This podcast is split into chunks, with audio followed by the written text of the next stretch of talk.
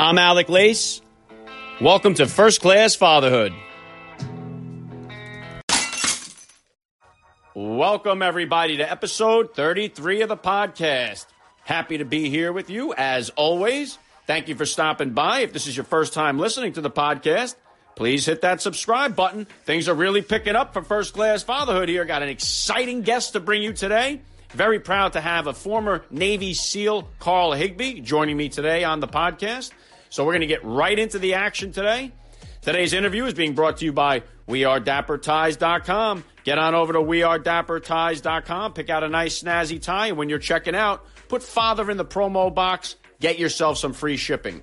All right, so right on the other side here, we're going to be talking with former Navy SEAL Carl Higbie. I'm Alec Lace, and you're listening to First Class Fatherhood.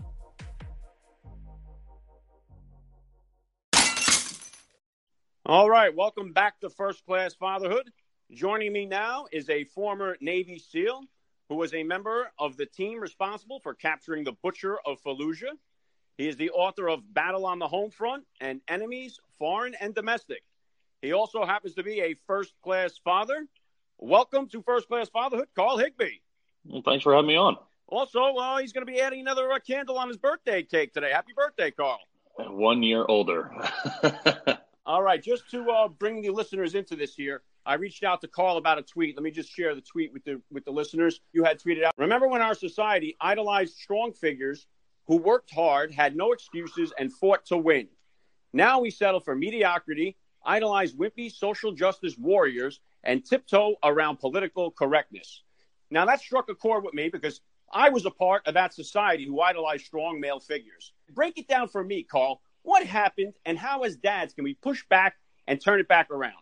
I'll tell you, you know, it's it's disheartening because you know I have two young children, and uh, I, I see them being brought up in a world where you know people aren't idolized for their successes or victories; they're idolized because you know of mediocrity, and that to me is hard to cope with. You know, I, I am I'm not a person who's accustomed with settling for less. Everything I've ever done, I've done it to the maximum amount of my ability, and you know, small story. My daughter had a gymnastics event you know, everybody gets a medal, whether or not they complete the task or not. And that that to me is a really hard thing to cope with because back when we were growing up, I mean, I'm 35 today, so it's not you know I wasn't a kid that long ago. But even then, you were rewarded for winning.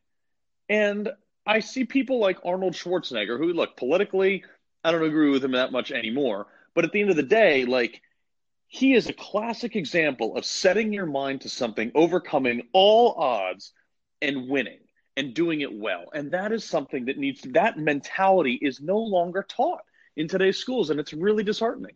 There are people out there that, that I do see that want to idolize the strong figures, especially father figures. As dads, what can we do to change this or push back? Well, you got to teach your kids. Now, there's this there's this big movement in our school system now where the students belong not to the parents, but they belong to the school, they belong to the communities, and they belong to society. And, and that's fundamentally false. I think that's part of the reason, you know, without getting too political on this issue, it, it is it is a problem that you know there's no wonder in the most prosperous nation in the entire globe uh, ever, we have our suicide rates have tripled in the last 20 years. And that's a societal problem. And it is a problem because A, sometimes parents don't take the necessary initiative to you know raise their kids properly with the right values because either they don't have time they don't have the financial resources or they just don't care it is something that every single parent must address so when i'm with my kids i make sure that my phone is down i am in front of them and we are paying attention to these to the certain things and i try to have every single day because i have an ex-wife and i'm currently married with another child and every single day with both my children I try to instill some sort of lesson into something we are doing that is fun. What age do you think is the, a good age to introduce a cell phone or social media to the kids? Yeah, I actually shut down my Facebook in protest to this whole thing, which is, you know, for me, it was one of my main distribution platforms for a lot of my content. And I still shut it down because I believe principle over power. The only time I got a Facebook account was just recently. I never had one before I started this podcast. That's the only reason I'm on there. So I'm with you yeah. on that and, and and it's tough. But the other issue is is like you know my kids are are young. I don't think there's a place for kids that age to be on social media because you don't know what's out there. It's too creepy. I mean, back in the day, my, when my parents were growing up, there, the rule was come home before uh, the sun goes down in the summer. And that could be nine o'clock. Correct. And if you were sitting in the house, they'd look at you and say, What are you doing in here? Get out of the house. Go outside. Exactly. Uh, exactly. what age do you think is a good age to introduce gun safety, guns, and all that to your children? I think the sooner the better on this. And this is highly controversial. And I've actually been involved with my ex-wife in a number of litigation court uh, courses on this. The NRA did a documentary on my divorce because of it. Um, the I think the fundamental thing is look, guns are not for everybody and that's fine. But I think children learning about guns and seeing them as something for what they are rather than an icon that they've never seen because then they're curious. When I was eight years old, we found a gun in my friend's dad's sock drawer. What we were doing there, I don't know. We were just being mischievous and looking through his stuff. Um, but uh, we found that gun and we were playing with it. Well, turns out it was loaded and we just didn't know how to turn off the safety because we were eight.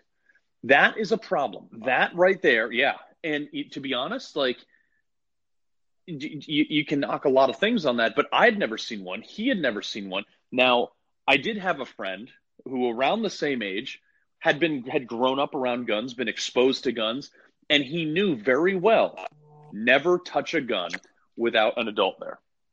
I really don't know much about them. I didn't have much exposure to them in my life, so that's why it's it's awesome to have a chance to talk to somebody like you that's experienced. Now, if you, if I was going to get myself some gun safety and procedures and wanted to keep a gun for protection at home with kids, what do I do? What's the best way to do it?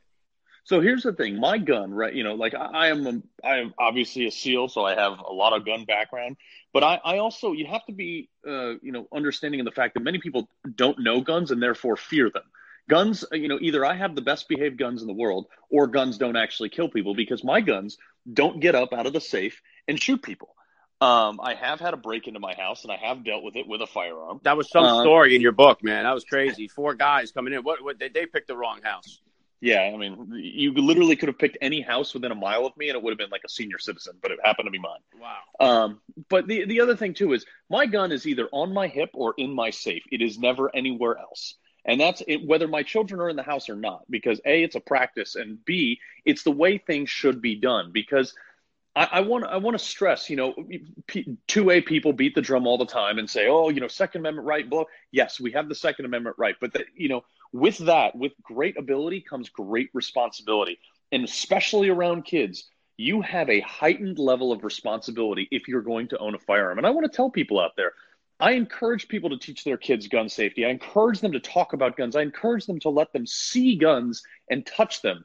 You know, they don't have to shoot them just so they know that they are not this fictitious instrument that when they find one, it's all of a sudden this this massively taboo thing that they just want to get into. Right. Usually, the only time we see guns will be like on the TV and it's some kind of movie where the guy's holding it gangster style and firing off a few rounds. So that's what we kind of you know, someone yeah. like me that's not exposed to all the guns, it, it, looks unrealistic until you're until it's in your hand. Like you said, you find yourself in that situation with a loaded weapon, then all of a sudden it's it's realistic really quick.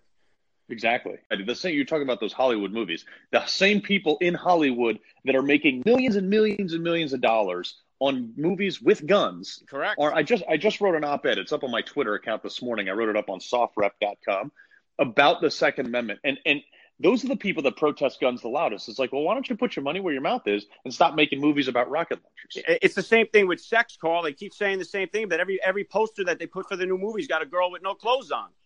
Exactly. Even the commercials today during like a, a regular sports game that we have to deal with. You hear Viagra commercials, Cialis commercials. It's never ending. Yeah, and the problem is, is we are not as parents, we are not afforded the ability through the advent of the internet and social media to really be the ones to be the gateway of the information of certain controversial things to with our own kids. And it, it, it's bad but the only way to do it is to positively influence them on things you know and i say like second amendment is a classic example. The sooner you start teaching safety the more assured you can be safe. On a different note how, how do you feel about like football contact sports and letting your kids at what age do you think introducing them to like football would be? I mean i'll be honest. I was uh, you know, I, I, showed up for football my freshman year of high school at 110 pounds. My knees were actually wider than my thighs, and they told me to take a hike. So um, I went in. I found the wrestling room where there were weight classes, and I ended up being a state champ. Um, I, I, I, will say that uh, the problem is with these impact sports and things like that, kids are getting bigger, faster, stronger. You look at someone from, you know, played football in the 50s that was a, a record setter. They don't hold a candle to our collegiate players now.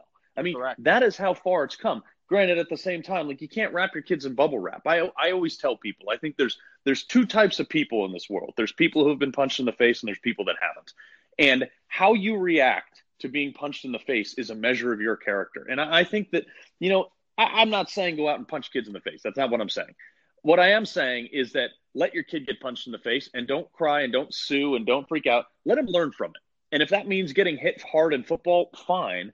But I think that you know our kids today, like, look, I was eating dirt and digging holes in the backyard from such a young age, and my parents let me do it. They're like, "Hey, don't dig down in a deep in a hole and get hit in the head with a rock." Well, guess what I did? Dug deep down in a hole and got hit in the head with a rock, and I learned not to do it anymore. Seems like you said, the society seems to have gotten soft. Even me, when I played high school football, there was a kid broke his ankle during practice. The coach was like, "Let's uh, don't call an ambulance, call a hearse, move the practice up 20 yards." I don't know where all that mentality has gone.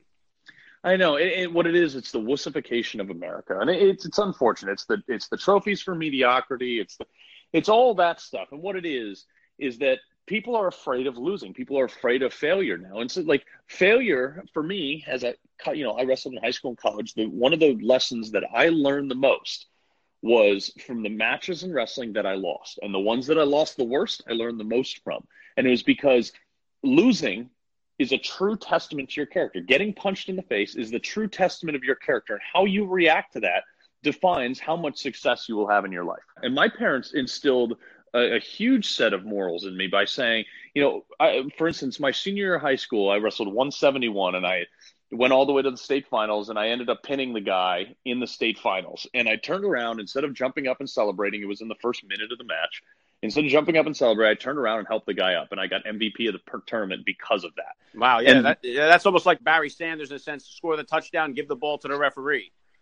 Yeah, I mean, it, it, and my parents taught me that because my parents said, you know, this is how you act. That kid went out there, and I wrestled with him. I'd wrestled him a number of times before the tournament, and I knew him, and I knew that he went out there and he brought everything he had, and I, you know, it was a man-to-man competition, and I was better than him on that day and there are there was another day where he was better than me.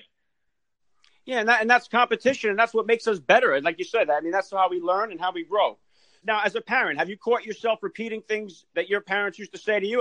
I have, of course, I have, and a lot of them are things, ironically, where I was like, "Geez, my parents don't know what I'm talking about." Well, here I am saying the same thing, you know, years later. What books do you read to your kids? Like what bedtime stories?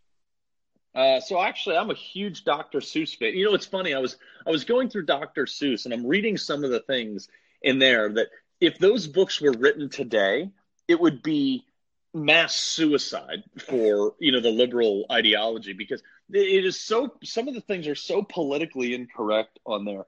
You know, generalizations, and you know what? Who cares? It's a kid's story. But I, I'm reading these things, and I don't. I'm not offended by it, but I know certain people would be what kind of music do you listen to with your children? What kind of songs do you sing with them at night? Put them to sleep. Uh, well, I actually can't carry a tune to save the life of me. Um, but you know, I, we we listen to a lot of country music. Um, my my daughter actually really took a liking to it. I like it. So that's uh, that, that is what we have in our house. All right. Was there was there any aspect of SEAL training that got you ready to navigate fatherhood? Any any certain aspect? Uh, patience. we have patience is tough. Yeah. No, it definitely is. Are, are you planning on any more, Carl? No, I'm good with two. All right. Uh, any upcoming projects? Where can we find you? Uh, got a lot of things going on. You can go to carlhigbie.com or you can follow me on Twitter. All right, guys. Former Navy SEAL, first class father, Carl Higbie. Happy birthday. Thank you very much for giving us a few moments of your time. Thank you. All right, Carl. We'll be back after a quick break. All right. That's going to wrap things up here on First Class Fatherhood. I cannot say thank you enough to Carl Higbie for taking some time out of his birthday celebration today to join us here on First Class Fatherhood. So that was really awesome. Thank you, Carl. And please hit the subscribe button and come on back. You do not want to miss all the action here on First Class Fatherhood. I'm Alec Lace. Thank you for listening. And you may not always get to fly first class, but you are always a first class father.